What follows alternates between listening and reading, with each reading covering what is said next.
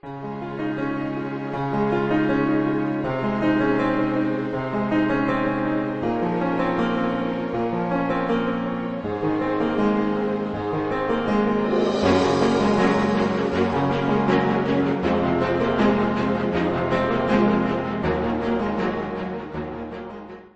的，亲爱的们，主内平安。今天的信息叫做“地狱的真相”啊。当我决定想要讲这篇信息的时候，曾经有一个朋友发信息给我，他问我：“我们今天在恩典福音当中，不是不应该关注关于地狱的事情吗？因为地狱和我们没关系嘛。”我对他说：“亲爱的，人类是很有趣的一种生物，你越告诉他不能够关注什么，他越想要去关注什么。”所以我相信有朝一日我们可以不再关注任何关于地狱的信息，是因为你真的听明白了，你真的知道这件事情是和你没关系的。关于地狱，阿门。我相信地狱和你们没关系，阿门。但是这篇信息要留给后来的人，因为那个时候我们都已经被提了。所以，亲爱的，如果你听到这一段录音，而世界上已经有很多的基督徒消失了，这段录音是特别留给你们的。其实我面前的这些人全都不需要这一段录音。所以你们是在大灾难当中的人，但是你们非常需要这一段录音，因为这段录音可以帮助你们明白关于地狱的问题。所以在一九五零年之前的神学家们所没有办法发现的一些奥秘，已经向我们启示出来。所以我要解释关于地狱的奥秘。在解释后面大量的经文之前呢，我要先给你一个整个的图画，让你可以看得见。因为我发现，如果慢慢的把拼图拼上去，对我们来说好像很困难。所以我要把整个的完整的画面给你啊！为什么在历史上面，人类对于地狱的理解是非常的恐惧？然后他们觉得在那个里面啊，他的亲人朋友如果没有相信耶稣，他们可能会啊在那里面永远的受苦。然后他就在天堂看着他的没有受呃没有信耶稣的呃爷爷的爷爷在地狱里面。所以他觉得，如果我这样在天堂，那我怎么会有喜乐平安呢？我怎么会没有痛苦呢？我会为我的朋友很伤心啊！所以人们是这样理解地狱的，而且他们认为，呃，人类是在以人的这种思维活在地狱中，并且有人的感觉，然后非常的痛苦，受永远的折磨。哇，亲爱的，这不是真相。人们为什么会这样去看待地狱呢？是因为在历史上面，人们犯了一个非常大的错误。人们把地狱和阴间混为了一谈，而实际上阴间和地狱并不是同一样东西。所以我要首先先解释一下关于阴间的奥秘啊。阴间实际上存在于这个世界当中，也就是说时空的系统里面。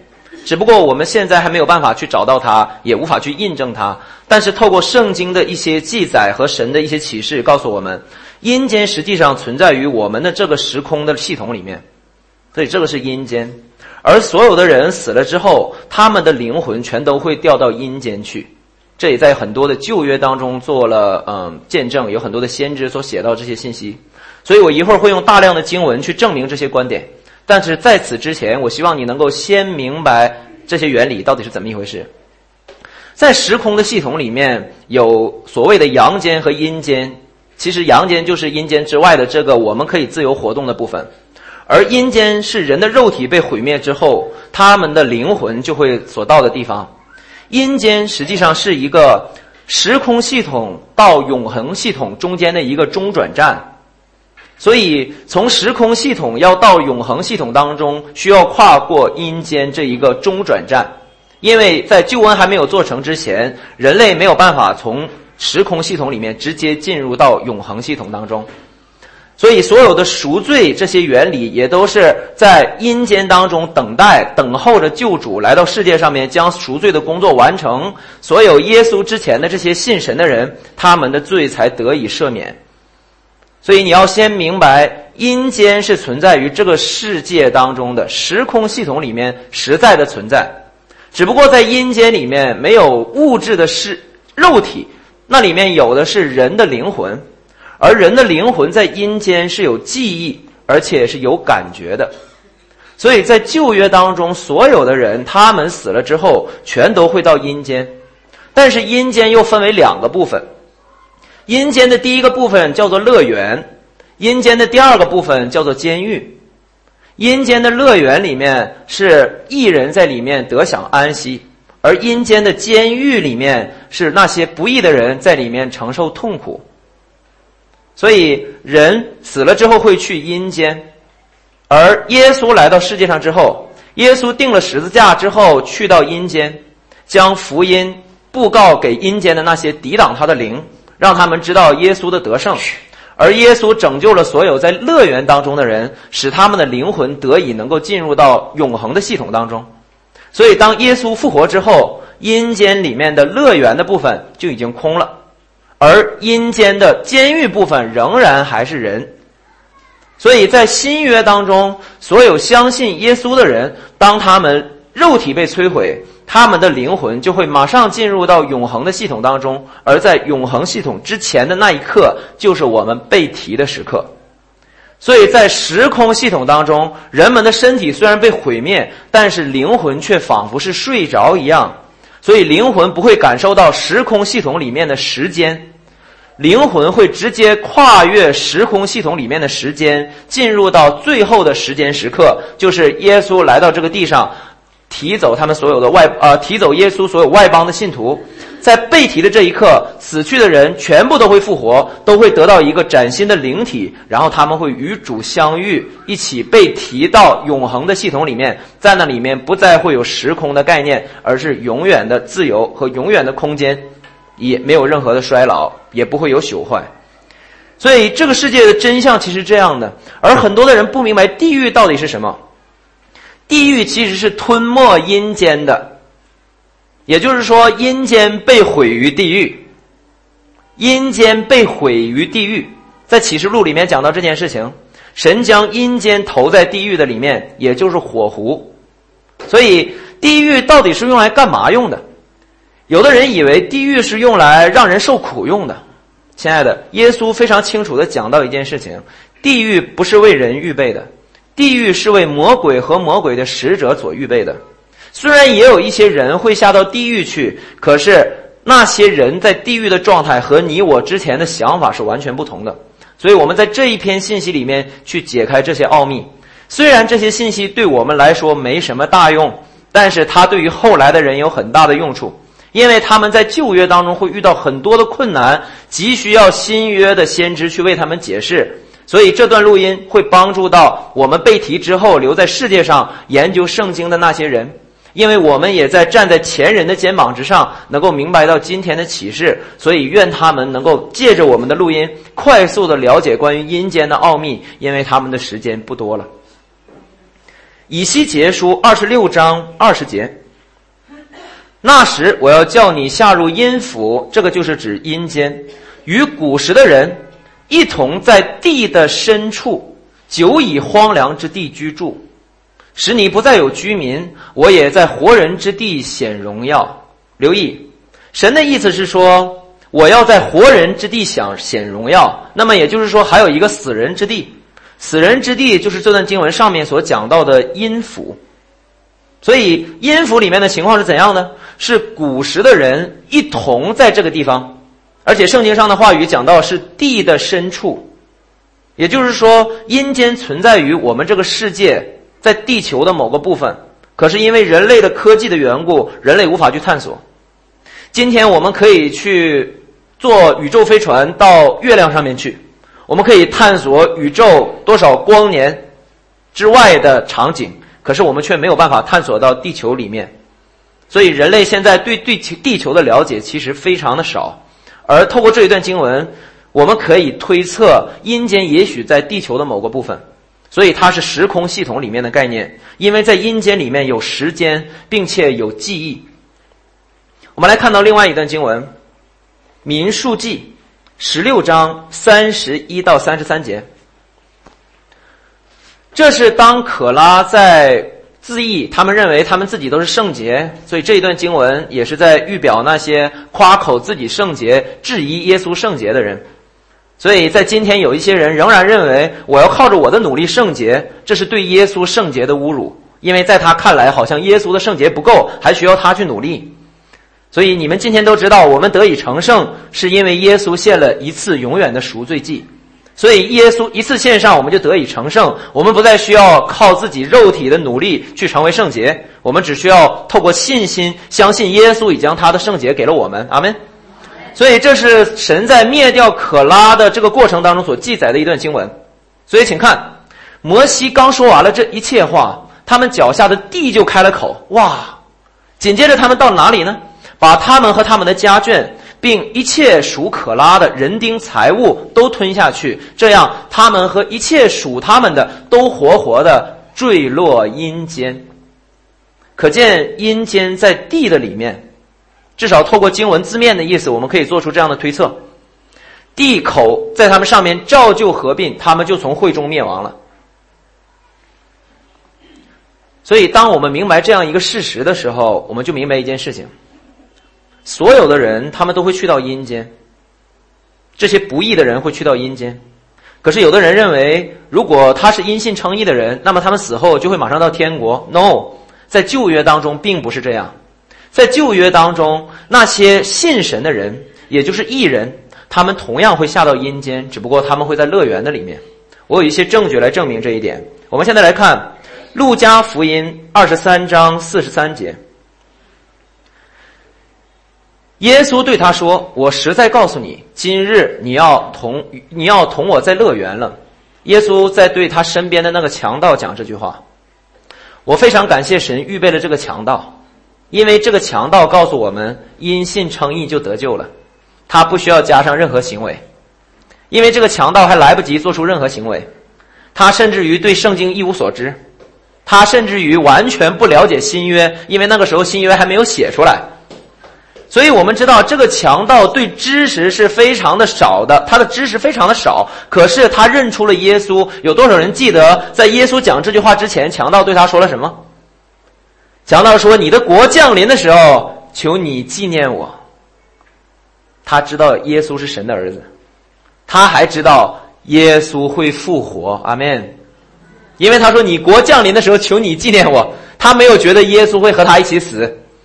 而身边的人认为你能救你自己吗？身边的人认为耶稣和他们是一同死的，一了百了的，完蛋的。可是这一位强盗却说：“求你纪念我。”他的话表达出来，他认得耶稣，他相信耶稣的死而复活。哈利路亚！而这就是得救的标志。你相信耶稣的死而复活吗？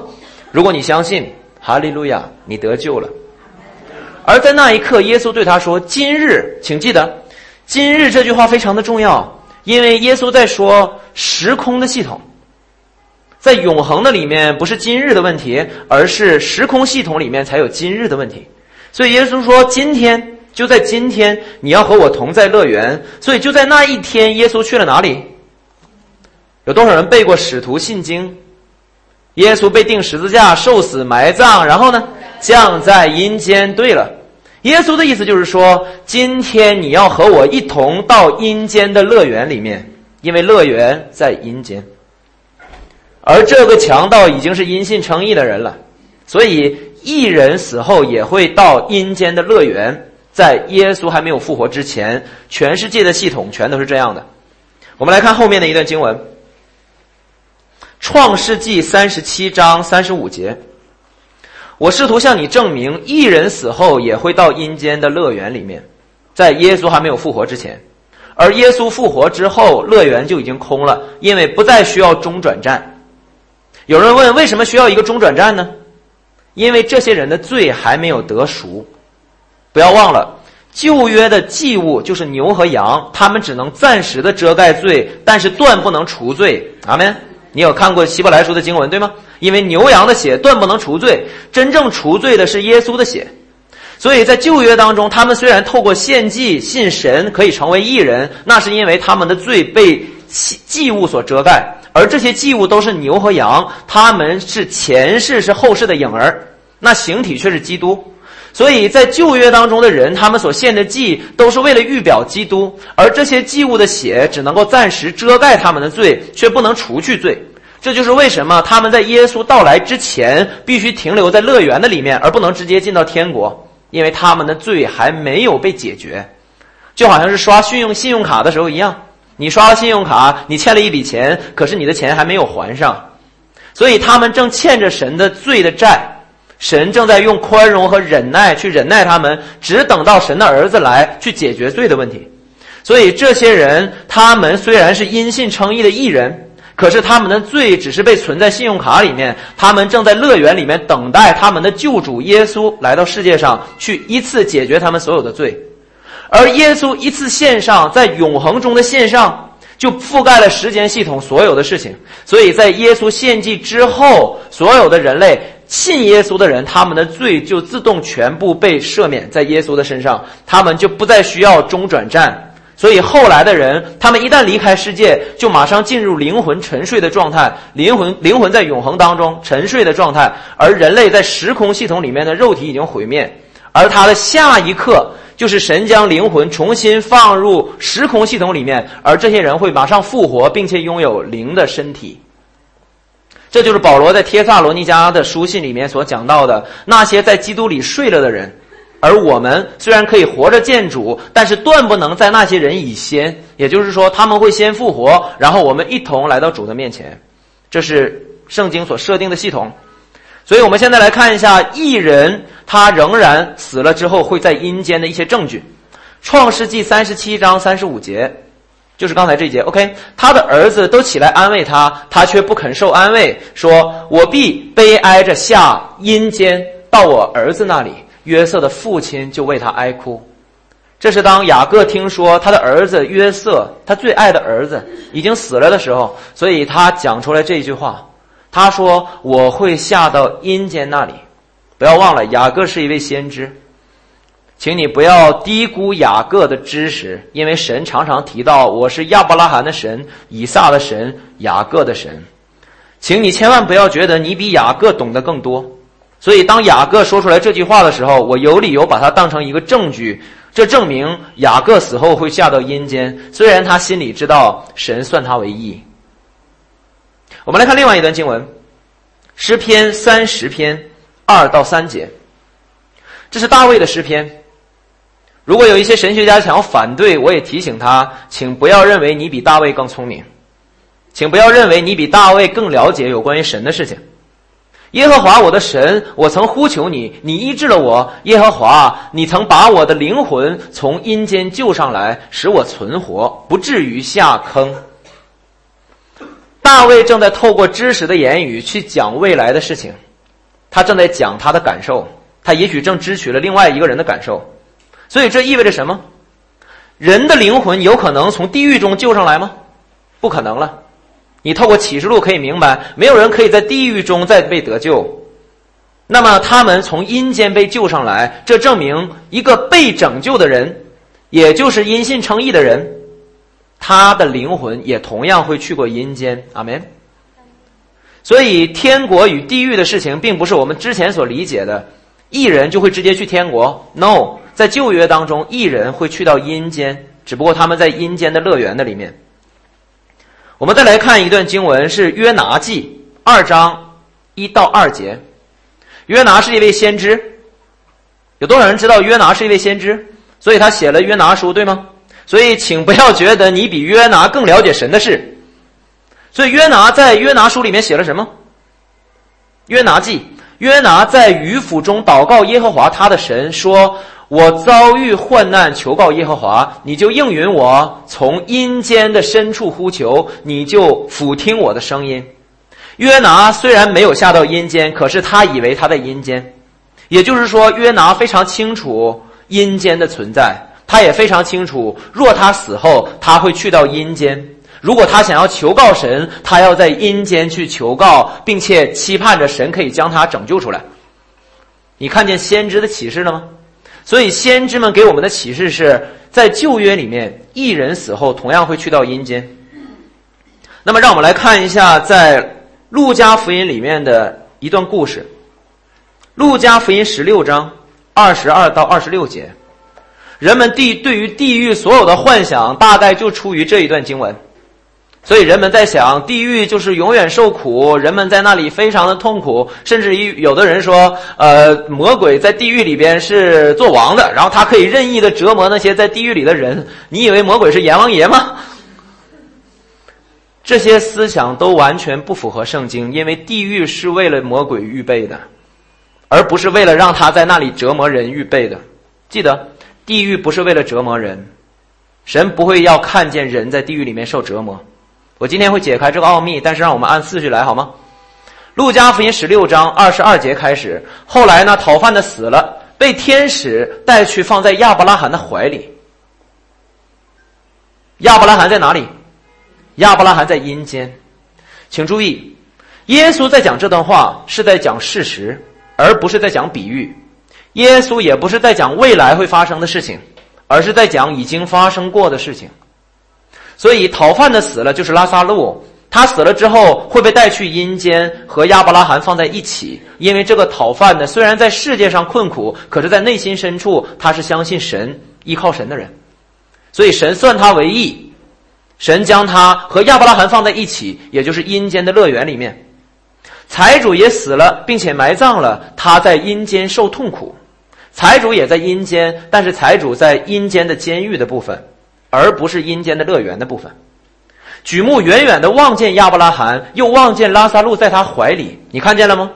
他在阴间可以看见阴间的另外一部分，所以阴间的监狱和乐乐园之间可以互相看见，他们可以互相讲话，只不过他们不能够互相到另外的那一边去。这充根本不是天堂和地狱的景象，因为天堂和地狱是完全不同的两个存在。他们不可能互相讲话的，你明白我的意思吗？所以这显然他们是在同一个领域里，而答案就是阴间。二十四节，这个人喊着说：“我祖亚伯拉罕呐，可怜我吧，打发拉萨路来，用指尖蘸点水凉凉我的舌头，因为我在这火焰里极其痛苦。”所以，第一，他在这里面有感觉，你看见了吗？所以，不义的人到阴间是受苦的。他们会受苦，但是这和硫磺火湖是完全不同的概念。所以不义的人他们在阴间会受苦，但这和地狱是完全无关的，因为地狱是用来吞没阴间和给魔鬼的使者预备的，并不是给人预备的。所以我们继续看下去，在阴间有感觉，你懂吗？接下来二十五二十五节，亚伯拉罕说：“儿啊，你该回想你生前享过福，拉萨路也受过苦。”如今他在这里得安慰，你倒受痛苦。请注意，在这一刻，亚伯拉罕说：“你该回想你生前的事。”也就是说，在这一刻，这个财主他拥有记忆，他可以回想他生前的事情。第二十六节，不但这样，并且在你我之间有深渊限定，以致人要从这边过到你们那边是不能的。要从那边过到我们这边也是不能，这证明了什么？这证明他们所处在同一个空间里面，只不过因为深深渊限定的缘故，限定了他们的位置，却没有限定他们的眼睛能看见和耳朵可以听见，所以他们可以彼此交流，却不能一边到另外一边去。唯一的答案就是阴间有两部分：乐园和监狱，而异人在乐园的里面安息。不义的人在监狱里面受苦，这才是真正的答案。请注意，这一段经文是启示给我们关于乐园和监狱的奥秘，而不是天堂和地狱。好，我们来看下面下面一段经文，《以弗所书》四章九到十节。有许多的人，他们不知道耶稣为什么会降到阴间。我们来看，既说升上，岂不是先降在地下吗？地下指的是什么？阴间，对吗？OK，我要在这里解开一个历史上的难题。有很多的人不知道为什么扫罗找了一个教鬼的女人，可是这个女人竟然把萨穆尔从地里边招出来了。现在你知道答案了，因为萨穆尔是异人，他在阴间的乐园里面，并不是教鬼的人把鬼招出来。因为圣经的圣灵，圣灵是作者，而当圣灵在做旁白的时候提到萨穆尔说，萨穆尔说，那证明神认同这个是真的萨穆尔，他并不是魔鬼假装的。那为什么由交鬼的妇人招上来呢？并不是他的能力将萨母尔招上来，而是神正好要在那一刻借着他让萨母尔上来对扫罗说话。所以当时交鬼的妇人看到萨母尔的时候非常害怕，因为他向来招出来的都是鬼，从来没有真的招出来人。你明白我的意思吗？所以他感觉到很惊讶。这就是为什么真的萨母尔会从地里出现。人们说他为什么会在地里？他当然在地里，因为他在阴间的乐园里面。我们为什么会感觉困惑？是因为我们天然以为那些异人死了就会直接去天国，并不是这样，因为他们的罪还没有被解决，他们需要等到耶稣来为他们钉十字架。阿门。你现在明白了？好，耶稣在这里边这段经文在讲耶稣，那降下的就是远生诸天之上，要充满万有的。我们都知道，这个形容一定是在讲耶稣，对不对？除了耶稣，没有这样的人，所以他先降下。那么耶稣降下到底是为了什么呢？让我们来看后面一段经文，《彼得前书》十呃三章，《彼得前书》第三章十八到二十节。因耶稣也曾一次为罪受苦。受苦，有的古卷也做受死。我相信你明白，就是在讲十字架，就是义的代替不义的。耶稣是义的，他代替我们这些不义的承受痛苦。所以在那一刻，他也代替了所有在阴间里面乐园的这些因信称义的人的不义。为要引我们到神面前，所以如果这件事情还没有做之前，没有人可以到神面前，你懂吗？所以人不可能在带着罪的情况之下来到神面前，这就是为什么神对摩西说：“让那些百姓不要来到我面前，因为他见到我的面必死。”你懂了？按肉体说他被致死，按灵性说他复活了。第十九节，他借这灵曾去传道给那些监狱里的灵听，这些灵就是指阴间的在监狱里边的那些灵。你现在明白耶稣为何去乐园了？有的人说耶稣去阴间救人，耶稣并不是去阴间救人，因为这里面传道的原文的意思是发布告的意思，也就是说通报、通告、发布告。也就是说，耶稣来到阴间的监狱里，看见了那些他的敌人们。为什么说这些人是耶稣的敌人呢？因为这些人过去全都是在挪亚的时代里面，他们不相信挪亚的话，他们抵挡挪亚的话的这些人。我们来看后面是不是这个意思呢？第二十节，就是那从前在挪亚预备方舟、神容忍等待的时候不信从的人，明白吗？所以这些人是耶稣的敌人。当神借着挪亚将救恩的启示启示给世界的时候，世人们选择拒绝，世人们嘲笑挪亚，世人们也试图让挪亚去放弃。可是耶稣在那一刻来到监狱里，站在他们面前，对他们说：“你们一直抵挡我，然而今天我在你们面前，我已经得胜了。”阿门。所以耶稣布告福音给这些人听，让他们知教知道耶稣的得胜，他们的失败。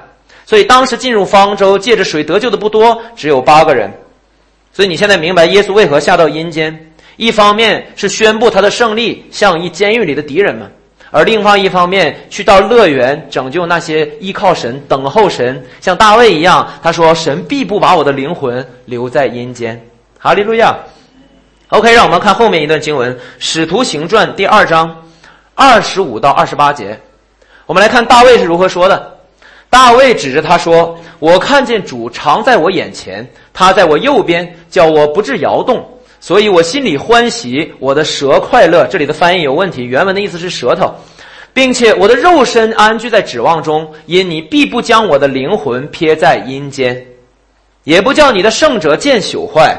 所以大卫的意思是，圣者的灵魂会先被放在阴间，但是神不会撇下他不管，神会将他救出来。阿门，你能看明白吗？也就是说，大卫并不是直接去到天国，他知道人的灵魂要先下到阴间，然后再被拯救。所以阴间和地狱是完全不同的两码事，因为地狱的出现是在启示录最后的白色大宝座之后的审判才出现的，你懂吗？OK，我们继续看，Are you with me？OK。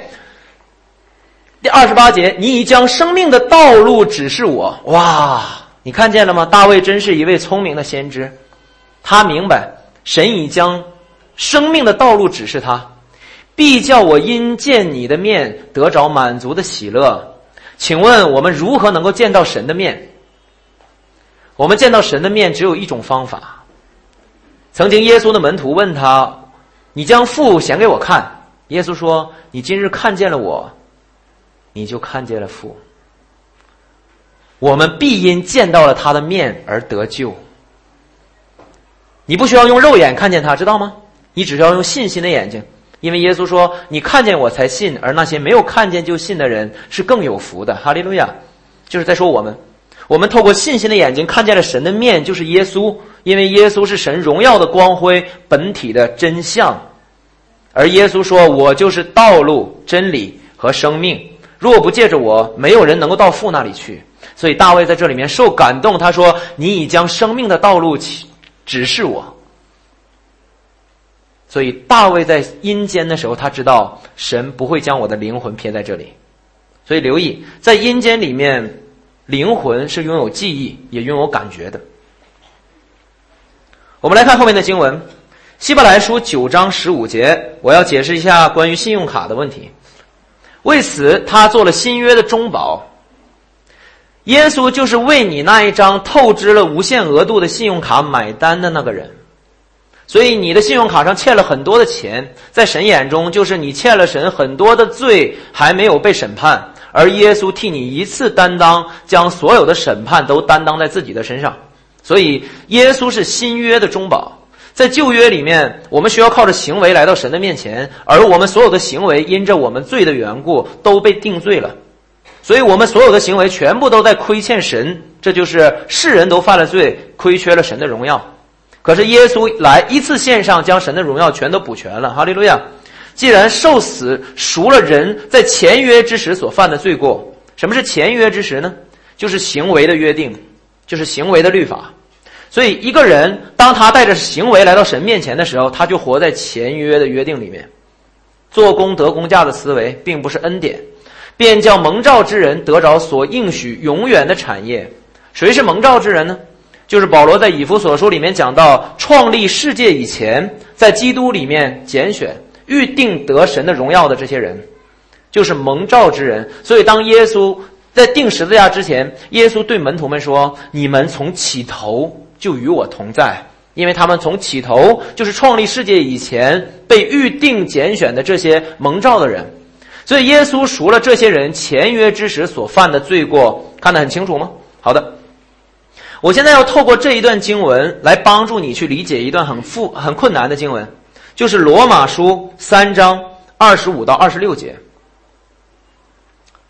罗马书三章二十五到二十六节，许多的人误解这一段经文，导致很多的基督徒没完没了的认罪，因为他以为只要有一条没有认，神就会审判他的罪，而这不是事实。让我们来看一下这一段经文：神设立耶稣做挽回祭，也就是说，这段经文在讲的事情和刚才的希伯来文所讲的希伯来书所讲的事情是一样的。能听懂吗？因为他正在讨论耶稣的作为新约的中保，也就是为我们献祭的问题。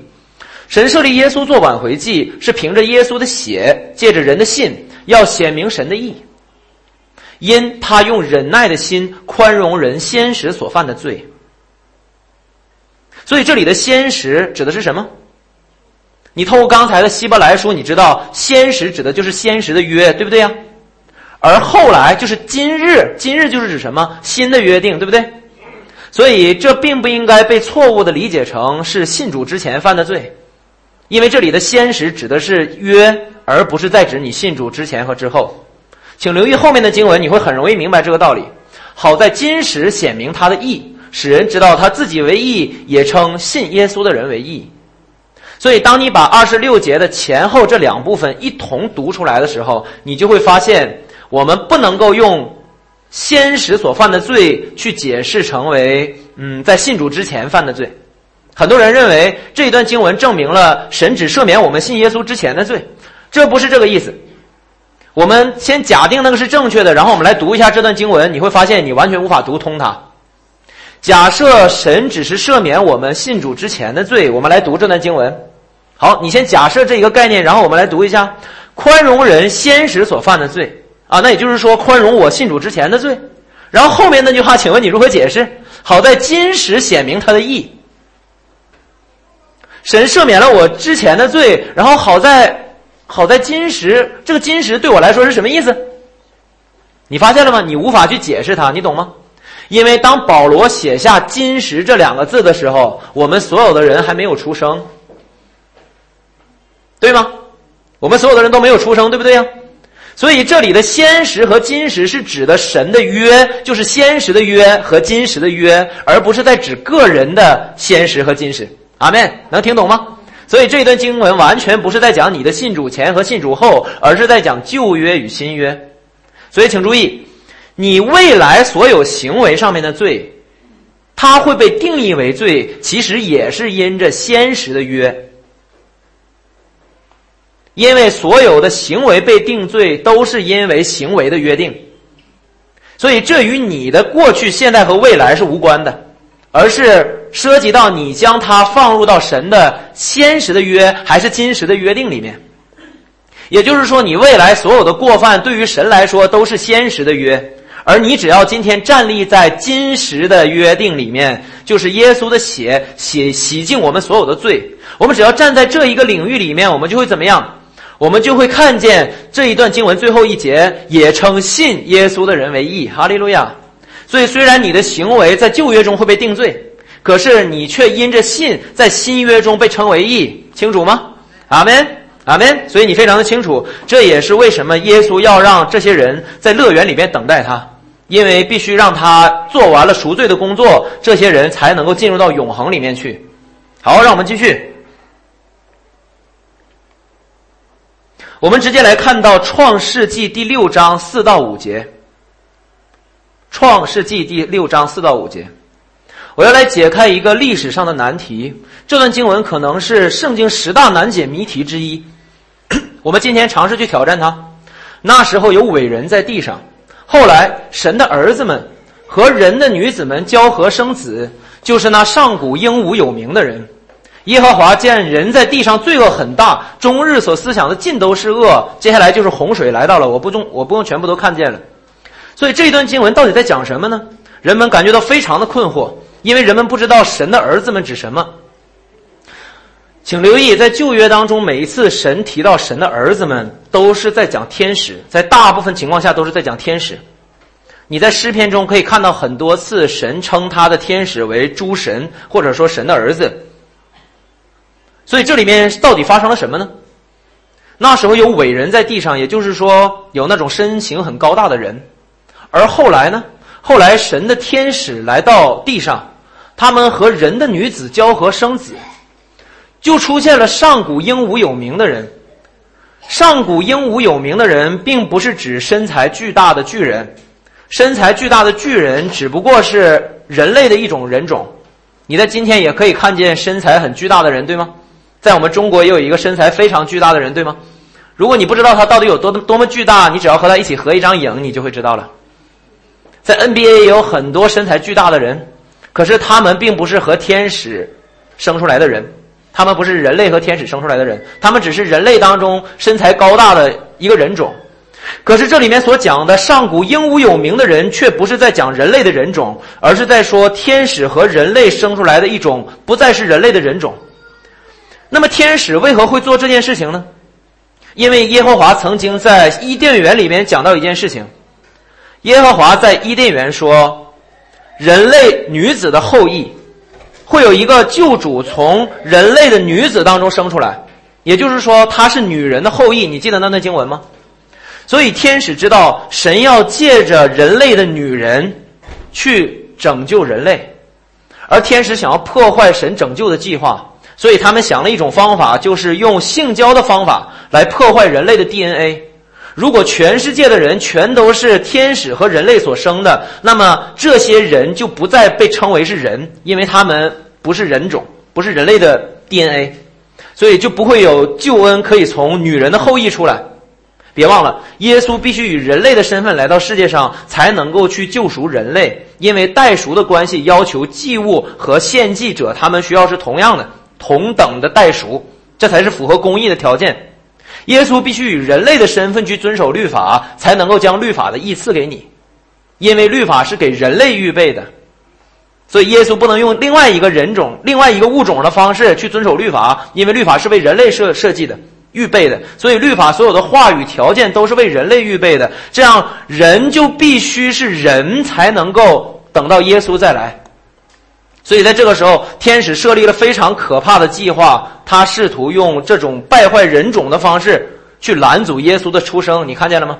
其实撒旦做了很多这样事这样的事情。因为第一次，当他看见亚伯被神所悦纳的时候，他认为可能神的那一位救主要从亚伯出生，所以他提前就刺激该隐，让该隐杀了他。你懂吗？而后来，神后来撒旦也认为可能会从大卫这边出，所以他千方百计的想要杀了大卫，你明白吗？所以你现在看见了，在这一刻，天使制定了一个非常可怕的计划，他想要用性行为的方式去影响人类的 DNA。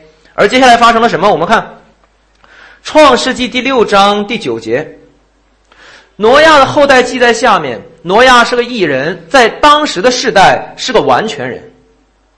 这里的完全指的是什么？指的是他没有犯过任何罪吗？指的是他不会有任何软弱吗？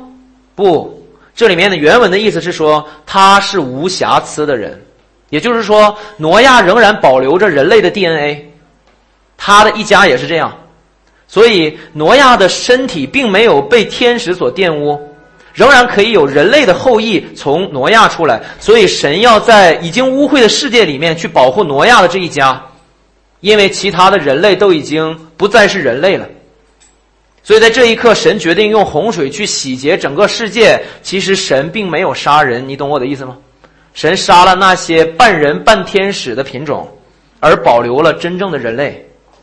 这也预表了后来的教会透过方舟得救，也就是透过耶稣，透过教会能够来到神的面前，逃过了审判。只不过在那一刻的审判是用水，而将来的是用火。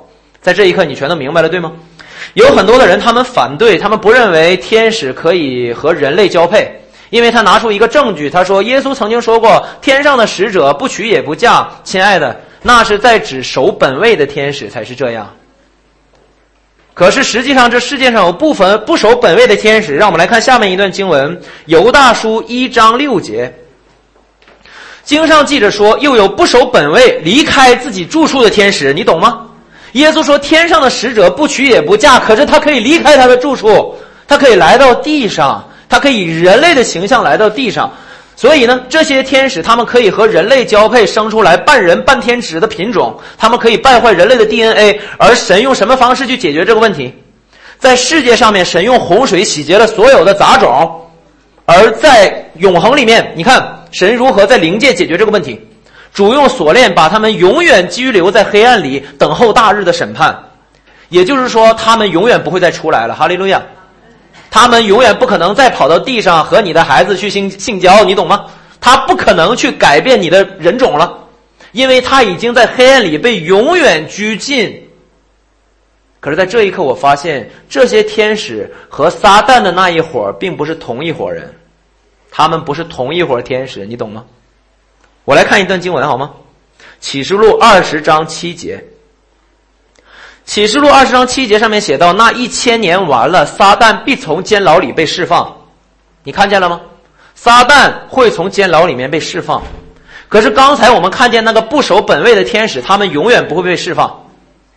也就是说，撒旦是控告者，而那些天使他们可以拥有灵体，他们可以拥有像人类一样的肉体来到这个世界上。你是否曾经有想过一件事情？为何撒旦从来不会像旧约里面的那些天使一样，直接拿着刀来杀我们呢？你有看见吗？神差派他的使者来到地上去击杀那些敌人，对吗？你有看见这些话，对吗？也就是说，在旧约当中，天使可以拥有人类的身体一样来到地上去征战，对不对呀？那为什么那些邪灵从来没有出现过呢？因为他们没有这种能力。也就是说，他们和那些以人类身份来到地上的天使不是同一种天使。我一会儿会向你解释，其实天使的大概的种类其实分为三种，也就是说，撒旦他们只能够控告，因为他们是控告者，记得吗？耶稣说，撒旦是一切说谎之人的父，撒旦只能够控告，他只能够说谎，他并不能像人类一样拥有肉体，然后去和人征战。所以，魔鬼的使者运行在地上，可是他们却只能够通过话语去欺骗，他不能够直接来杀我们。他不能像神的那些使者一样，直接来到埃及，一夜击杀三十万人。如果他可以这样做，我相信我们都难逃一死啊！因为那些天使，神都已经把他们拘留在黑暗中，永远的不会让他们出来。你看见了吗？OK，让我们继续下去。我想来向你证明，天使可以拥有人类的身体。创世纪第十九章四到八节。他们还没有躺下，索多玛城里各处的人连老带少都来围住房子。这段经文发生在什么地方呢？当神要毁灭索多玛和俄摩拉的时候，不要忘了，索多玛的意思就是淫乱之城。所以很多的时候，人们也用索多玛去代替同性恋的意思，你明白吗？所以在那一刻，神想要拯救异人罗德，他是因信称义的，所以神差派了天使去到他那里，你看见了吗？所以当天使来到罗德那里的时候，就是第四节的，他们还没有躺下，索多玛的人全来了。第五节呼叫罗德说：“今日晚上到你这里来的人在哪里呢？”你看见了吗？天使以人的形象来到地上，他没有像我们所想象的有巨大的翅膀，有十个人那么高，不会，他和我们看上去一样，所以这些索多玛的人才会跑到这里来，把他们带上来，任我们所为。他们想要干嘛呢？他们想要干嘛呢？你透过罗德的回答就知道了。罗德出来把门关上，到众人那里说：“众弟兄，请你们不要做这恶事。我有两个女儿，还是处女，容我领出来，任凭你们的心愿而行。只是这两个人既然到我舍下，不要向他们做什么。”透过罗德的回答，你明白索多玛人要对这两个天使做什么？这证明了什么？天使可以拥有人类的身体，甚至于这些人类想要和那些天使去交配。你就明白为什么那一段经文讲到神的儿子们去败坏了人类的肉体，生出来非人类的品种。这些全部都可以证明我的观点。那么，让我们来后面去看见关于乐园与监狱的结局。启示录二十章十一到十五节，我又看见一个白色大宝座与坐在上面的，从他面前天地都逃避，再无可见之处了。有很多人，他们认为。我们基督徒有朝一日会来到白色大宝座面前，我不相信。我可以和你打赌，你绝对不会看见白色大宝座，因为白色大宝座是审判那些不信的人。我们来继续看下去。我又看见死了的人，不论大小，都站在宝座前。这指的就是那些恶人也会复活，接受审判。案卷展开了，并且另有一卷展开，就是生命册。也就是说，在白色大宝座面前的是这一个案卷，就是指人类所有的行为被定罪，是记录在神那里的。好像雅各所说的，但在人那里所说的话，在主的面前要句句供出来，就是指主的审判，照着人的行为。而你我的行为呢？你不用担心，全都已经判在耶稣的身上了。哈利路亚，他不会再一次判你的。所以我们在哪里？我们在生命册的那一卷，对不对呀？也就是基督的领赏台。所以在这一刻，我们站在基督的领赏台。至于那些信息，我们以后再讲。至少你知道，这里在描述的是在白色大宝座接受行为被审判的人，而他们就死定了。因为保罗说，没有一个人可以凭着血气在神面前靠行为称义。哈利路亚！你可以看见。所以在这里十三节，接下来审判发生了。于是海交出其中的死人，死亡和阴间也交出其中的死人，他们都照个人所行的受审判。也就是说，在这一刻，神把海、死亡和阴间并列拿出来。我相信神在这里的意思就是说，海、死亡和阴间这三样东西都属于这个世界，而不属于天国。哈利路亚！海、死和阴间都是在这个世界上的，而他们要结束。我们看见他如何结束的。第十四节，死亡和阴间也被扔在火湖里。这火湖就是第二次的死。若有人的名字没被记在生命册上，你我是记上的。哈利路亚，他就被扔在火湖里。所以呢，火湖解决了这个世界的一切。阿门。火湖吞没了一切，在这个世界上有物质的全都要消化，有物与质的全都会要消化。让我们来看一下《使徒行传》第七章五十五到五十六节。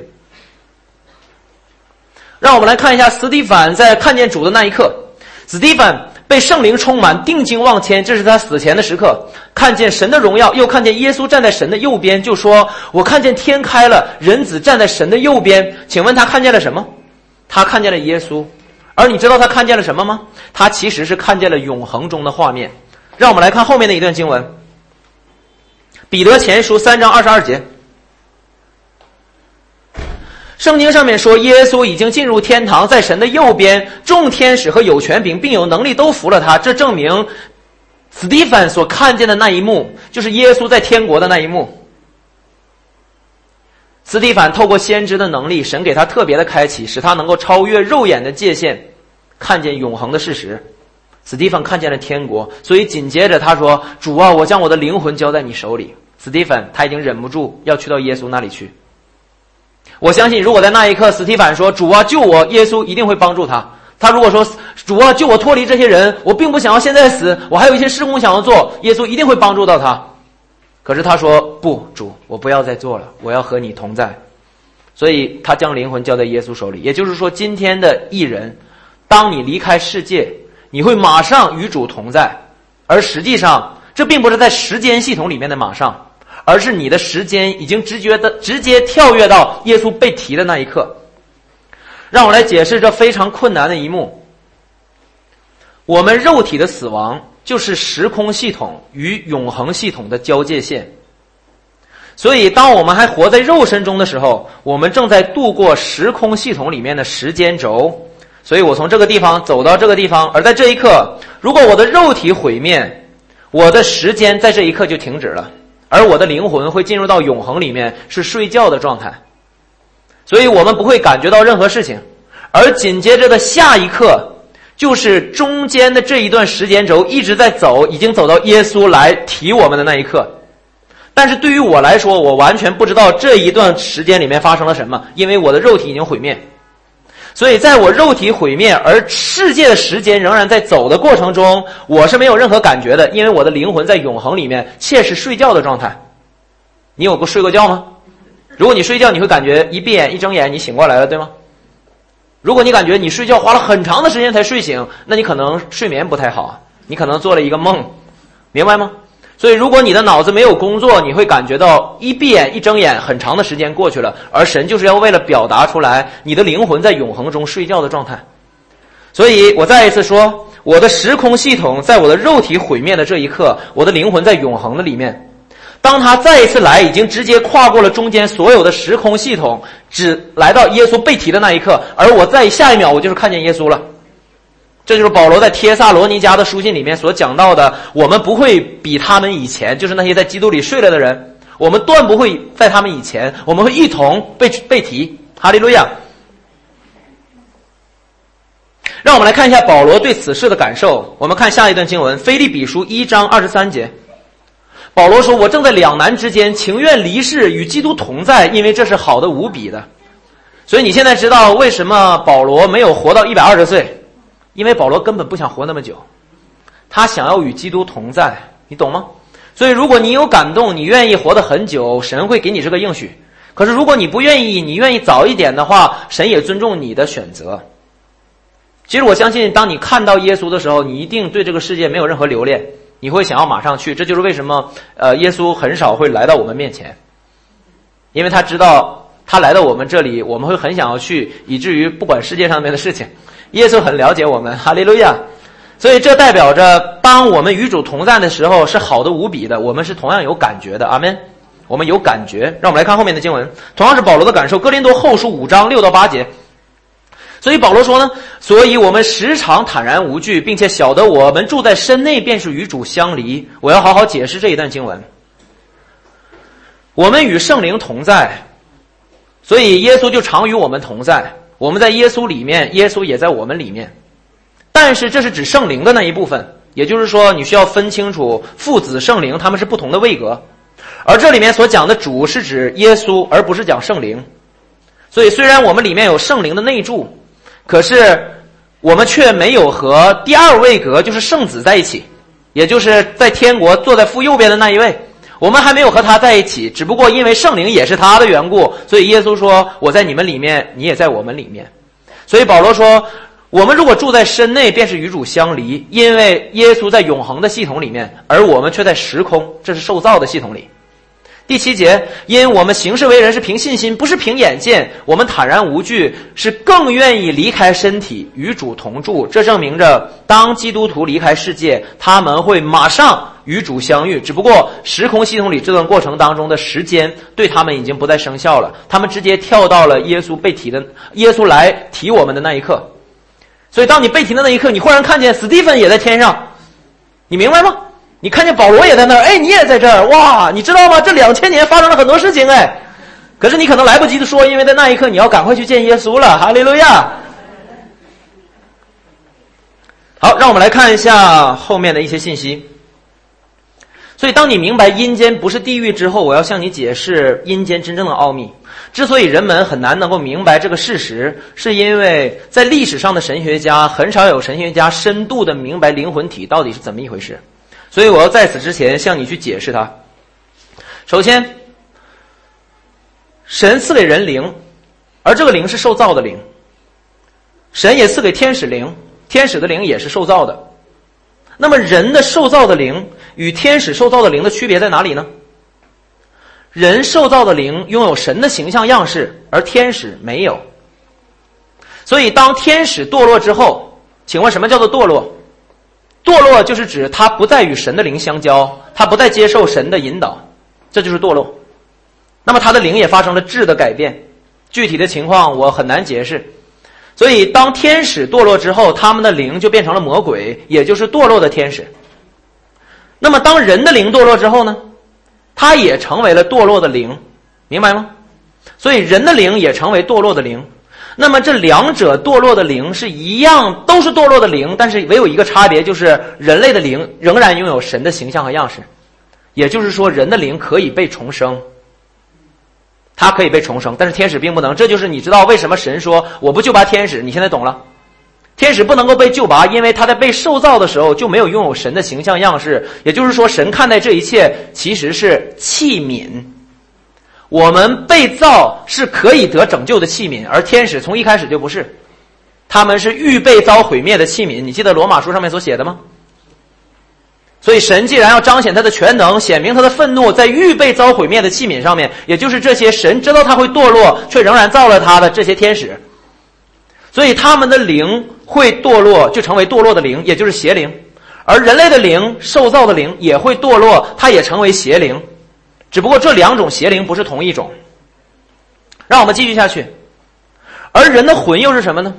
人的魂是灵魂向肉体的这一部分的显明，也就是说，灵对于肉体所产生的影响，透过魂显明出来，或者说，灵是神呃魂是神用来形容灵魂在。属世范畴当中的部分，有朝一日我会把灵魂体详细的去解释，因为这里涉及到很多的定义，这不是今天的重点。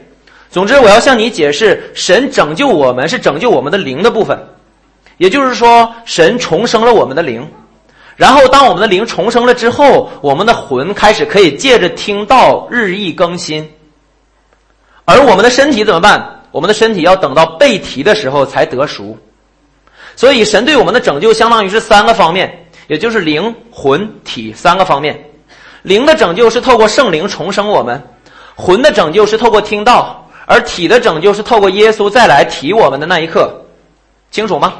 好的，让我们来看经文，《哥林的后书》一章十节，他曾救我们脱离那极大的死亡，现在仍要救我们，并且我们指望他将来还要救我们。哇！如果你不明白灵魂体的话，这段经文看起来好像很啰嗦，可是这一段经文非常的宝贵，因为它启示出来神对我们三方面的拯救。所以第一个拯救就是指曾经，很多的时候保罗为了屈就于人类的理解力，就只能用曾经或者说创立世界以前，其实那个意思就是在讲永恒系统，与我们的系统不是同一个。所以神救我们的灵是透过什么？圣灵重生我们的灵，就是指曾救我们。你们的灵已经重生了吗？哈利路亚！你们都已经重生了，这就是说，我们已经曾经经历了神救我们脱离那极大的死亡是什么？你可以去查考，我曾经讲过一篇讲到叫做属灵的两种死亡。死亡其实指的是与神隔绝的状态。所以，当我们的灵堕落之后，就成为邪灵。注意，那不是魔鬼。所以，当神人的受造的灵堕落之后，就称为受造的邪灵，但是是人类的邪灵。可是神却重生他，激活他，使他成为受生的圣洁的灵，如同基督的灵一样。所以他成为受生的，而不再是受造受造的。所以他成为了神的儿子的身份。你现在明白为什么神会称他为儿子？所以神对人第一方面的拯救就是灵的拯救，这就是这段经文所讲的。他曾救我们脱离那极大的死亡，现在仍要救我们。现在你正在被拯救的是哪一部分？是你的魂的部分。魂在你肉体上面的显明，就是指思想、意志和情感。你的思想、意志和情感，因着听到，因着思维的更新，因为回转，因为悔改，因为圣灵对你的启示的缘故，会慢慢的，你的思想、意志和情感都会变好，你的思想会变得越来越像耶稣，阿门。你的意志会慢，会越来越顺服圣灵的引导，而你的情感会越来越像耶稣的品格，阿门。你会慢慢的被影响，而这是透过时空的系统里面慢慢彰显出来的一个拯救的过程，而且在将来，我们指望他，我们指望什么？保罗一直在提到，我们要美好的盼望，盼望什么？盼望被提的一刻，阿门。对的，所以我们的身体会在未来得赎，得到一个与基督的身体相似的灵体，不再有朽坏，不再有任何瑕疵。你现在全部都明白了，对吗？我现在要问你第一个问题就是，我们的魂。是一个被拯救的过程，也就是说，我们的魂会有许多更新。让我来告诉你如何更新它。比如说，在之前，我特别痛恨一个人，因为他曾经破坏我的事业，所以我对他充满了苦毒。可是，当我认识耶稣之后，我开始发现，若不是因为当时的软弱，我反而很难认识耶稣。所以，耶稣其实使用了这一次破坏，虽然那个破坏不是来源于耶稣，但是耶稣也也叫他对我有益处。而后来，我可能领受了福音，而后来我成为了一个牧师，而有朝一日，我见到了我过去的那个仇家，我也许把他把福音传给了他，而他接受，他在主的面前悔改，他也愿意与我们一同同工，所以到后来我们变成了好朋友。那么这一段过去苦读痛苦的记忆，他就被修复了，他就被更新了，他就得救了。阿门。所以到天国，我们同样会记得这些，可是我们不会记得那些痛苦。我们记得的是，在我们生命中，耶稣在我们身上所施行的救恩，所施行的拯救。我们记得的是恩典的部分，而不再用公义的思维去追讨那些过犯，因为这些全都被耶稣担当了。因为当我的魂被更新，我开始学会用主的观点去看问题，所以我不会看见他的过犯，我看见的是他的过犯被主担当了。他和我一样，都是软弱的人，但是却是被耶稣所爱的人。所以我的魂被更新了，那么这些都会带到天国，你懂吗？可是我要问你第二个问题：如果我还没有来得及更新，我还没有来得及长为成熟的基督徒，在这一刻我忽然肉体毁灭了，我要离开这个世界，那么这个不好的魂的部分怎么办呢？这就没有得救，但是它不会影响你的灵的得救，你懂吗？因为你的灵已经得救了，你在天国是灵，可是你的魂还没有被更新的部分，就是仍然还有苦毒、嫉妒、纷争、仇恨的这些东西，他们消失了，你明白吗？因为神说，在天国没有痛苦。一会儿我会给你看见那一段经文，他会鼓励到你，在天国不会有苦读，不会有你痛苦的记忆，不会有那些亏欠。你不用担心，有朝一日到天国，你看到了在地上你们亏欠，或者是仇家的人，但是你们都是信耶稣的，只不过魂没有来得及更新，到时候感觉到很尴尬。不会，你们都忘了，明白吗？因为那部分魂没有得救，没有得救的魂消失了，得救的魂留在天国。所以知道吗？在天国，其实只有两样东西有价值：一个是得救的灵魂，就是得救的灵，就是你所传福音的得救的灵；而另外就是那些美好的回忆，那些被更新的记忆，他们留在天国，我们会记得这一切。所以在天国，也就是得救的灵和得救的魂。灵的得救是耶稣一次献上完全的得救，因为灵的得救是透过献祭；但魂的得救不是透过献祭，魂的得救是透过听到日益更新。让我们来看这段经文。雅各书一章二十一节，所以你们要脱去一切污秽和盈余的邪恶。如何脱去呢？靠着刻苦己身吗？No，因为保罗说刻苦己身其实是毫无功效。所以不要担心，你不是透过刻苦己身，也不是透过守律法，而是怎么样？存温柔的心，领受那所栽种的道。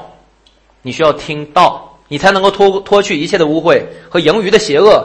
就是什么道呢？就是那能救你们灵魂的道。这里面的原文是魂，就是 soul。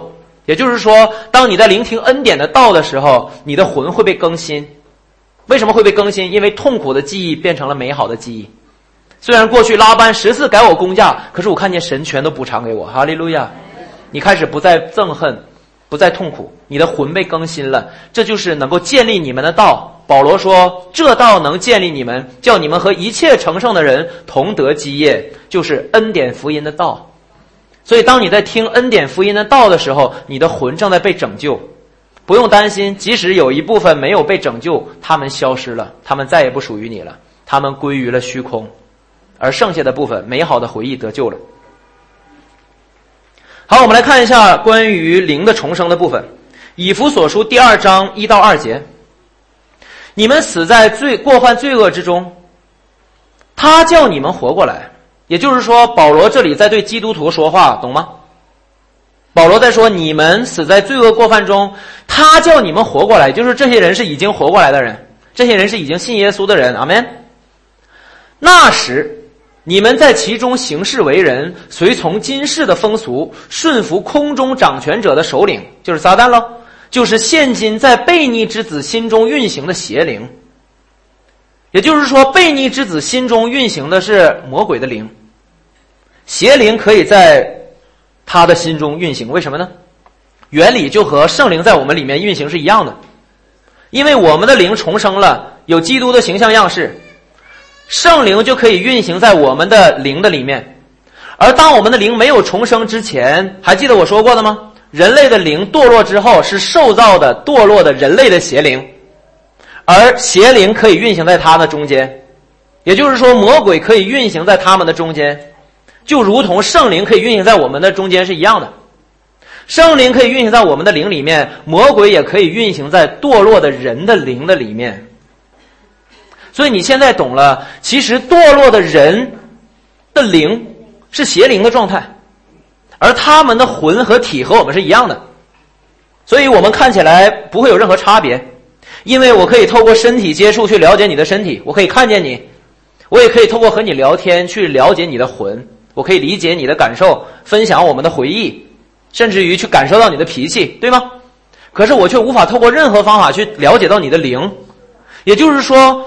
我们在这个世界去感受到灵的能力是完全没有的，我们并不能够感受到一个人里面的灵，以至于他们其实里面在运行着魔鬼，我们竟然不知道，以至于我们里面的运行着魔鬼，在我们死在罪过犯罪恶的时候，还没有信主之前，我们竟然不知道我们里面的灵正运行着魔鬼，我们都不知道，就如同你信了耶稣之后，你也不会马上感觉到。圣灵运行在你里面，直到你听到，慢慢更新，透过信心才知道圣灵运行在你里面。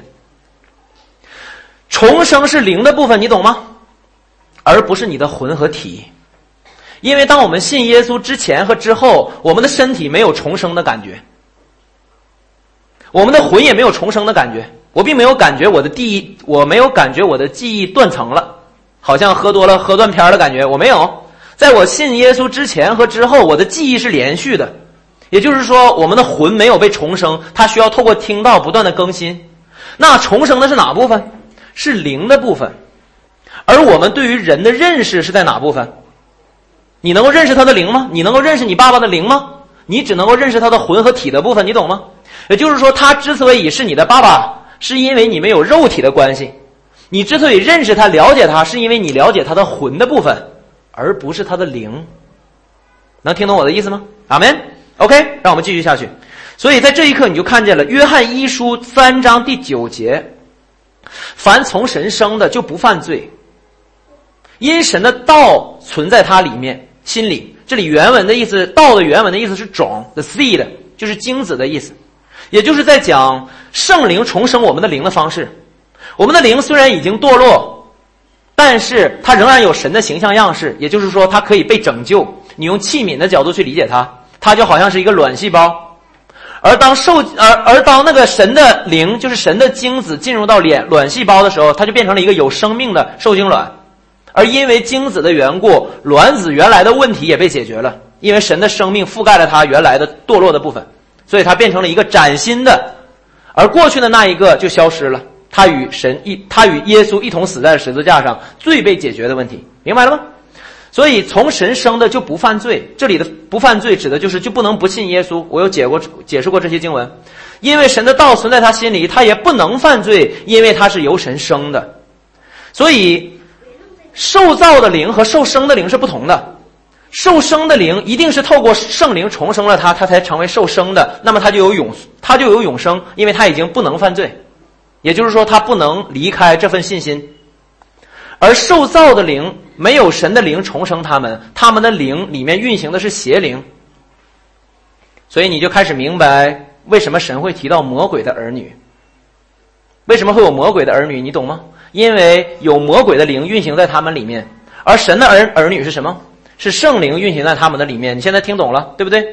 魔鬼可以透过律法去破坏一个人的灵，也就是说，使他的灵与神隔绝。因为当灵接受了控告，他就被定罪了。我要解释一下这个原则。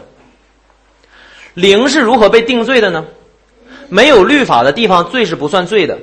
所以，肉体的过犯没有办法定在灵的里面，除非经过了律法。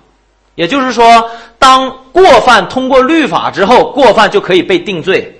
定罪的意思就是指可以被追讨。所以，过犯因着律法变成了定罪的质，定在了零的质的里面。所以，当一个人犯错，他不会被定罪；可是，当他里面有律法，他就会被定罪。所以，一个小孩子，他无论犯多少过犯，都不会被定罪。可是，一旦他有了分别善恶的心，他就被定罪。而这个罪定在他的灵里面。结果就是他的灵堕落了，不再与神相交，而邪灵开始可以运行在他的里面。你懂我的意思吗？这是整个的次序，这你就明白为何会有人成为魔鬼的儿女。所以这世界上只有两种人，要么是神的儿女，要么是魔鬼的儿女。你现在懂了？好，我们继续看下去。约翰一书三章第十节。从此就显出谁是神的儿女，谁是魔鬼的儿女。凡不行义的就不属神，不爱弟兄的也是如此。我曾经花一篇讲道解释了行义的才是义人，也就是说，行义其实就是指因信称义活出来的人。因为信心没有行为就是死的，他一定会活出来。活出来的状态就是不活在律法之下，而活在恩典之下。因为加拉太书五章十八节说：“你们若被圣灵引导，就不在律法之下。”所以，一个人若受圣灵的引导，他的倾向就是不活在律法之下，而活在依靠耶稣的救恩的这种状态中。所以，当他的思维越来越被更新，他就越倾向于活在献祭系统里面，而不是活在律法的系统里面。从此就显出谁是神的儿女，谁是魔鬼的儿女。所以在圣经中竟然提到了魔鬼的儿女。你现在明白这个原理是什么了，对不对？好，让我们继续看下去。马太福音三章七节。约翰看见许多法利赛人和撒都该人也来受洗，请问这两种人有一个共同的特点是什么？律法主义者，对不对呀？所以他们来受洗，但是约翰却对他们说：“毒蛇的种类，谁指示你们逃避将来的愤怒呢？”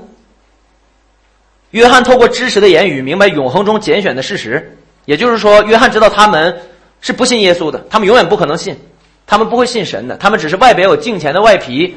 所以约翰对他们说：“毒蛇的种类，你看见了吗？”为什么会有人是毒蛇的种类？因为他们的里面运行着邪灵，他们的灵也是堕落的人类的邪灵，明白我的意思吗？这不是透过魂和身体判断的，因为他们的外在表现要远远超过那些妓女、税吏、渔夫，你懂我的意思吗？所以他们会被称为是毒蛇的种类，与他们的思想和他们的行为是没有关系的，而是在讲他们的灵，在永恒中的事实。耶稣也曾经用知识的言语去讲过关于永恒中的事情。当有一个人要跟随他，耶稣说：“你来吧。”那个人说：“容我埋葬我的父亲，再来跟随你。”而耶稣说：“任凭死人埋葬他们的死人，你来跟从我。”耶稣已经透过知识的言语去将永恒中的事实解释给我们。也就是说，神预知他们是不相信耶稣的，他们是没有被拣选的人。我们来继续看马太福音十三章二十五节。耶稣曾经用稗子和麦子的比喻去比喻关于救恩的问题。麦子里面有人撒稗子，这是为什么呢？注意，并不是把麦子变成了稗子，也不是把稗子变成了麦子，而是麦子永远是麦子，稗子永远是稗子。这一段经文说，极致人睡觉的时候。有仇敌来将稗子撒在麦子里走了，你现在知道是为什么了？你懂吗？他没有将麦子变成稗子，他只是撒下来了。为什么呢？因为那些人，他们从一开始就不是与基督同在的这些灵，因为他们在讲灵的部分。注意，你对人的定义全都是在魂和体的里面。也就是说，你定义你那些亲戚朋友、爸爸妈妈，他们的关系全都是在魂和体上面定义出来的，而不是灵，因为你从来不了解他们的灵，你懂我的意思吗？所以你对他们的认识只是肉体的关系。耶稣如何启示这件事情呢？曾经有一次，耶稣的母亲玛利亚来找耶稣，然后有人说：“嘿，你妈妈来找你，你的母亲来找你了，你的弟兄姐妹来找你了。”耶稣说：“谁是我的母亲呢？谁是我的弟兄姐妹呢？”唯有遵行我天父旨意的，就是我的弟兄姐妹和母亲了。所以你现在明白，在耶稣眼中，耶稣要启示给我们一件事情：你需要透过灵去判断你们的关系，而不是透过肉体和魂。所以照着肉体和魂，玛利亚是他的母亲。可是耶稣说：“谁是我的母亲呢？”耶稣的意思是不要透过肉体去判断关系。你明白吗？曾经有一个人想要来试探耶稣，他想要给耶稣出个难题。他说：“如果有一个女人，她嫁给了七个丈夫，你记得那个故事吗？她在天国到底是哪一个人的妻子呢？”耶稣说：“你会问这些问题，因为你根本不懂圣经。为什么呢？因为天国的使者不娶也不嫁，也就是说，肉体的关系是这个世界里面的事情，与永恒是没有关系的。”我们的永恒的关系是透过基督建立起来，而不是透过今生的肉体的关系。甚至于在永恒中，我们连性别都没有了，你懂吗？因为性别是肉体的特征。所以，当我们在看待这些关系的时候，我们正在用肉体去判断，而耶稣要我们学会透过永恒去判断。所以，你也更加明白什么叫做一人信主，全家得救了，对不对？因为只有得救的人才是家人呢，这才是重点。好，亲爱的们，让我们继续我们的经文，《启示录》二十一章第四节，这是在天国。亲爱的们，我们终于到达了这一刻。听录音的人，我为了这个付出了很多的努力，你们要多听几遍。神擦去他们一切的眼泪，不再有死亡，也不再有什么悲哀、哭嚎、疼痛，看见了吗？不再有了。为什么？为什么不再有了？因为那些痛苦消失了，魂的更新使你的痛苦消失了，你的肉体变成了崭新的灵体，它不再会朽坏了。因为什么？以前的事都过去了。若有人在基督里，他就是新造的人，旧事已过，都变成新的了。如何旧事已过？因为在基督里面，最后所有的旧事能更新的就更新了。就得救了，这部分的魂就得救了。没能更新的，他们就被抹去了，再也没有人记得他们。就好像耶稣说那归于阿萨谢勒的那污秽的良心一样。有人说阿萨谢勒在哪里？没有人知道，没有人知道他在哪里。他被归于了虚空，那些痛苦的记忆被毁去了。所以呢，我们来看关于地狱是怎么样的。马太福音二十五章四十一节。王对那左边的说：“你们这被咒诅的人，离开我，进入那位魔鬼和他的使者所预备的永火里去。永火是为谁预备的？魔鬼和他们的使者。永火不是为人预备的，永火是为了解决这个世界上面的一切。永火可以毁灭肉体，也可以毁灭魂。所以在永火中的只剩下灵。”所以在永火中的那些不得救的人，记住，他们不是你的朋友，不是你的亲戚，他们只剩下了邪恶的灵，就是他们堕落的受造的灵的部分。而魔鬼也同样是邪灵，他们在永火中，因为与神永远的隔绝了。神用永火去形容他，并不需要去创造出来一个地狱，而只是神不再与他相交，永远的隔绝的一种状态，那就是地狱。因为所有的快乐、所有的平安、喜乐、幸福感、安息，全是从神来的爱。而当神收回这所有的一切，剩下的部分就是地狱。神不需要再创造一个多么可怕的地方，神只要不与他同在，那是一个完全没有爱、没有温暖、没有任何快乐的地方，那里就是地狱。当神把所有的幸福都拿走，留下的就只剩下痛苦。神不需要再加给他痛苦，你懂吗？因为神只要把神全部都收走，剩下的部分就剩下无尽的黑暗与痛苦，就好像你不知道什么是黑暗，因为你只知道光的存在而已。黑暗只是为了形容光没有光的一种状态，而不是一种存在。就好像我们无法去知道寒冷是什么东西，寒冷只是为了形容缺少热量的一种状态。你如果更深一层次，就是分子自由运动的速率。所以它并不是存在，它只在形容一种感觉。所以地狱不是神要创造一个折磨灵的地方，而是说它与神永远隔绝了，那是一个没有爱的地方。彼得后书三章十二到十三节，切切仰望神的日子来到，在那日天被火烧就消化了，有形质的都要被烈火融化。这是在讲什么？火湖地狱，对吗？所以你看见了，对吗？但我们照他的应许，盼望新天新地，有义居在其中。你看见了吗？在那一刻，地狱毁灭了一切物质，而我们呢？我们在哪里？我们以灵魂和灵体的状态存在于一个崭新的空间当中，就是永恒的系统里面，而不再是时空的系统里系统里面。所以你记得吗？阴间被放在火湖里面，也消失了。所以阴间其实也属于时空的系统里面。让我们来看最后一段经文。我要向你证明，在地狱里的人，他们并不是魂是存在的状态，而是魂消失的状态。最后一段经文，铁一样的证据，耶稣亲口的话，向我们证明魂可以销毁。那杀身体的不能杀灵魂，不要怕他们；唯有能把身体和灵魂都灭在地狱里的，正要怕他。你们知道这里的灵魂原文的意思吗？我讲了整篇道，你应该可以猜出来，对吗？原文的意思是魂，soul。所以是什么意思呢？那杀身体的不能杀魂，请问能够杀你身体的，可以把你送到哪里去？阴间。我在讲救恩之外的情况啊，就是还没有定十字架之前的情况，因为耶稣当时还没有做成救恩，对吗？所以耶稣在对当时的人说：杀身体的不能杀灵魂。如果当时的人身体被杀，他们会去哪里？阴间，对不对呀？所以耶稣的意思是说，如果他只是送你去阴间，你不用怕他。可是你要怕什么？唯有将身体和魂都灭在地狱里的。也就是说，如果你去了地狱和阴间，就不是同一种状态了。听清楚，亲爱的们，如果地狱和阴间是同一种状态，那么耶稣这些话就是废话了，对吗？耶稣的意思是说，能让你去阴间的你不用怕，但是能让你去地狱的你要怕，对不对呀？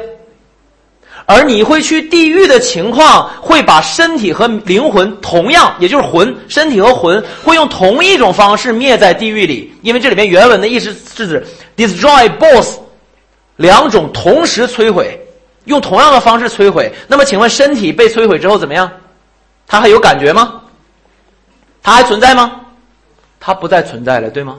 而魂也同样可以摧毁，不再有感觉。你懂吗？所以在大理，没有你的亲戚朋友在那里永远的受苦，他们消失了。虽然我们希望全讲福音，让他们能够接受，可是就算他到最后不接受的话，他也不会在那里面永远受苦的。他们只是消失了而已。让我们来拿出来最后那一段英文好吗？我将原文呃 KGV 的翻译拿过来拿拿过来给你看，就是这一段经文，马太福音第八章二十八节，King James Version 的翻译，And fear not them。Which kill the body，不用怕他们，那些只能杀身体的不用怕他们。But are not able to kill the soul，为什么呢？因为他能杀身体，却不能杀什么？Kill 的什么？Soul。对了，那是你的魂，不是你的灵。因为那些人，他们的灵已经堕落成邪灵了，不是魔鬼，而是指人类的受造的堕落的灵。所以这些灵会在地狱里面，但是他们的 soul 被杀了。因为耶稣说，地狱会毁灭 soul，地狱会毁灭他的魂，所以让我来读一遍：I'm not fear them which kill the body, but are not able to kill the soul, but rather，但是呢，fear him which is able to destroy both soul and body in hell。你要惧怕什么？你要惧怕那一个可以同时摧毁身体和魂在地狱的里面。也就是说，地狱会摧毁他的魂，如同他的身体消失一样。如果你明白他的身体消失，就是彼得刚才所写的，所有有形质的全都融化了，全都消化了。同样，他的魂也归于虚空了。在天国，我们只会看见我们不认识的一群邪灵，在隔绝当中。也许我们不能看见他，我相信我们无法再看见他。即使我们知道，我们也只是知道那是一群邪灵，而我们完全不认识他，因为那些记忆被更新的就带到天国，而剩下会给我们带来任何痛苦、哀嚎、悲伤、这一切的魂都消失了，因为神要擦去我们一切的眼泪，在那里不再有痛苦，我们会幸福的生活，在那里不再有贫贫乏，不会再有任何贫穷，也不会再有任何疾病，不会再有衰老，不会再有朽坏。你不用再忙着减肥，你也不需要用任何化妆品，你永远不会老，你拥有最棒的身体。而在那里面，每一个人都是因着基督的缘故，他们彼此相爱，他们都会充满了爱在一起，因着基督建立关系，而不再是因着肉体。你明白吗？今天你不需要再因为肉体去建立任何的关系，因为你真正的关系是透过基督建立起来的。阿门。所以每一天在天国的里面也没有时空，也没有不会再有人催着你的日子，不会再有人对你说距离高考还有一百天。这所有的一切都消失了，在天国是永远的安息，永远的喜乐，永远的和平，因为神的国只在乎公义和和平中的喜乐。而在永火里面，只是我们完全不认识的邪灵，在那里面没有你认识和认识的人，因为我们肉体的关系都结束了。哈利路亚，在天国，在背题的那一刻，哈利路亚，我的信息到此为止了。这篇信息。留给我们背题之后的人类，让你们明白地狱的奥秘。哈利路亚，阿门，阿门。让我们一同起立，阿门。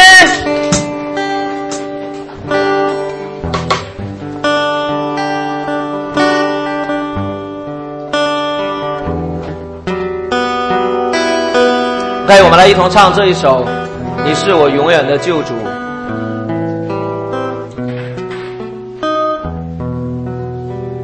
我看见他印痕的手，我看见他血为我流，背着十架步履蹒跚，向着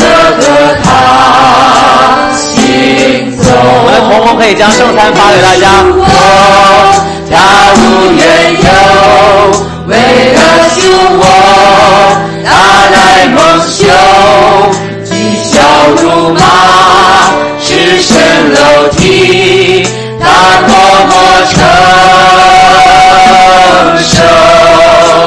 他是我的主，为我钉在石架上，我的罪孽过犯。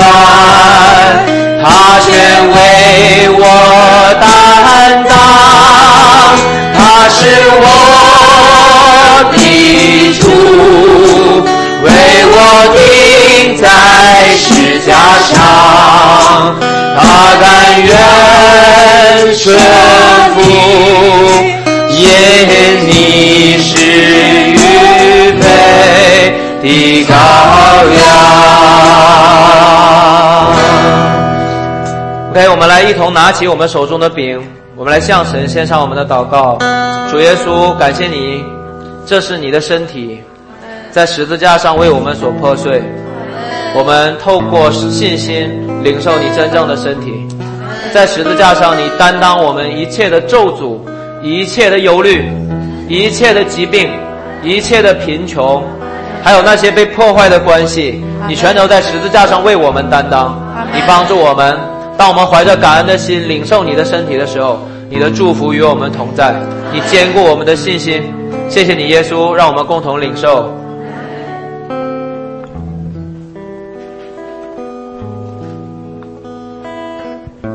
好，拿起我们手中的杯，主耶稣，这是你的宝血，为许多人流出来，使罪得赦免。因着你的血，我们成为义人，我们成为神的儿子。我们拥有永生的基业，在你的里面，奉耶稣的名，我们一同领受。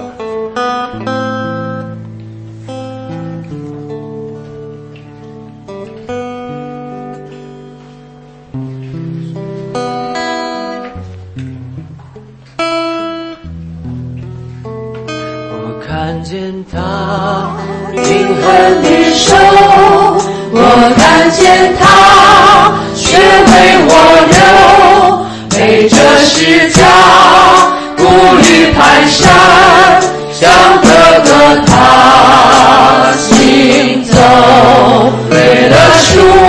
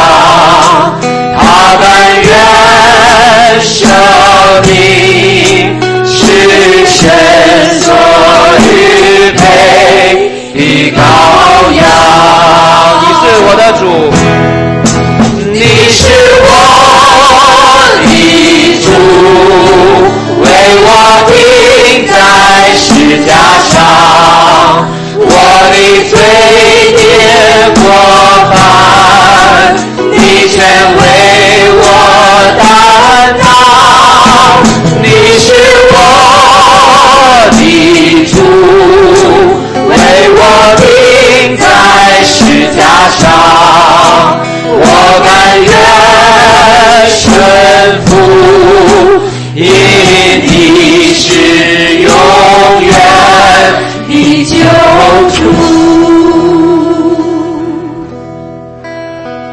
甘愿顺服，因你是永远的救主。